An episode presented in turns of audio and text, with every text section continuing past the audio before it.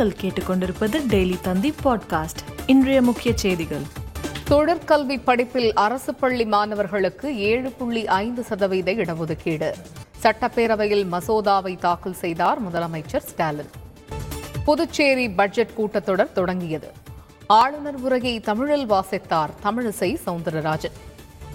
அனைத்து வாகனங்களுக்கும் ஐந்து ஆண்டுகளுக்கான காப்பீடு செய்வதை கட்டாயமாக்க வேண்டும். செப்டம்பர் ஒன்று முதல் நடைமுறைப்படுத்த சென்னை உயர்நீதிமன்றம் உத்தரவு. நெல்லை மாவட்டம் முக்கூடல் அருகே குழந்தைகள் விற்பனை தொடர்பாக ஏழு பேர் மீது வழக்கு பதிவு. இரண்டு குழந்தைகள் மீட்கப்பட்டுள்ளதாக மாவட்ட ஆட்சியர் தகவல். ஓணம் பண்டிகைக்கு பிறகு கேரளாவில் அதிகரித்து வரும் கொரோனா பாதிப்பு. ஐந்து மாவட்டங்களில் வென்டிலேட்டர் பற்றாக்குறை என தகவல்.